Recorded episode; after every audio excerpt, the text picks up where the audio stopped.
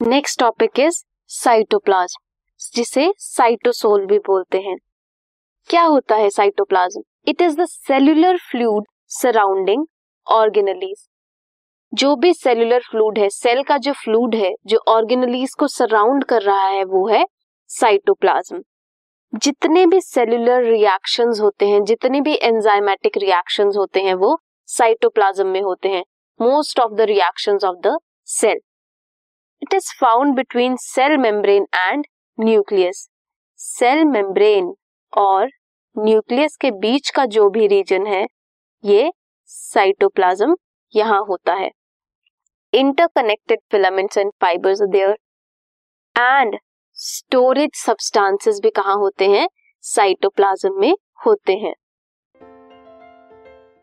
This podcast is brought you by hub hopper शिक्षा अभियान अगर आपको ये पॉडकास्ट पसंद आया तो प्लीज़ लाइक शेयर और सब्सक्राइब करें और वीडियो क्लासेस के लिए शिक्षा अभियान के यूट्यूब चैनल पर जाएँ।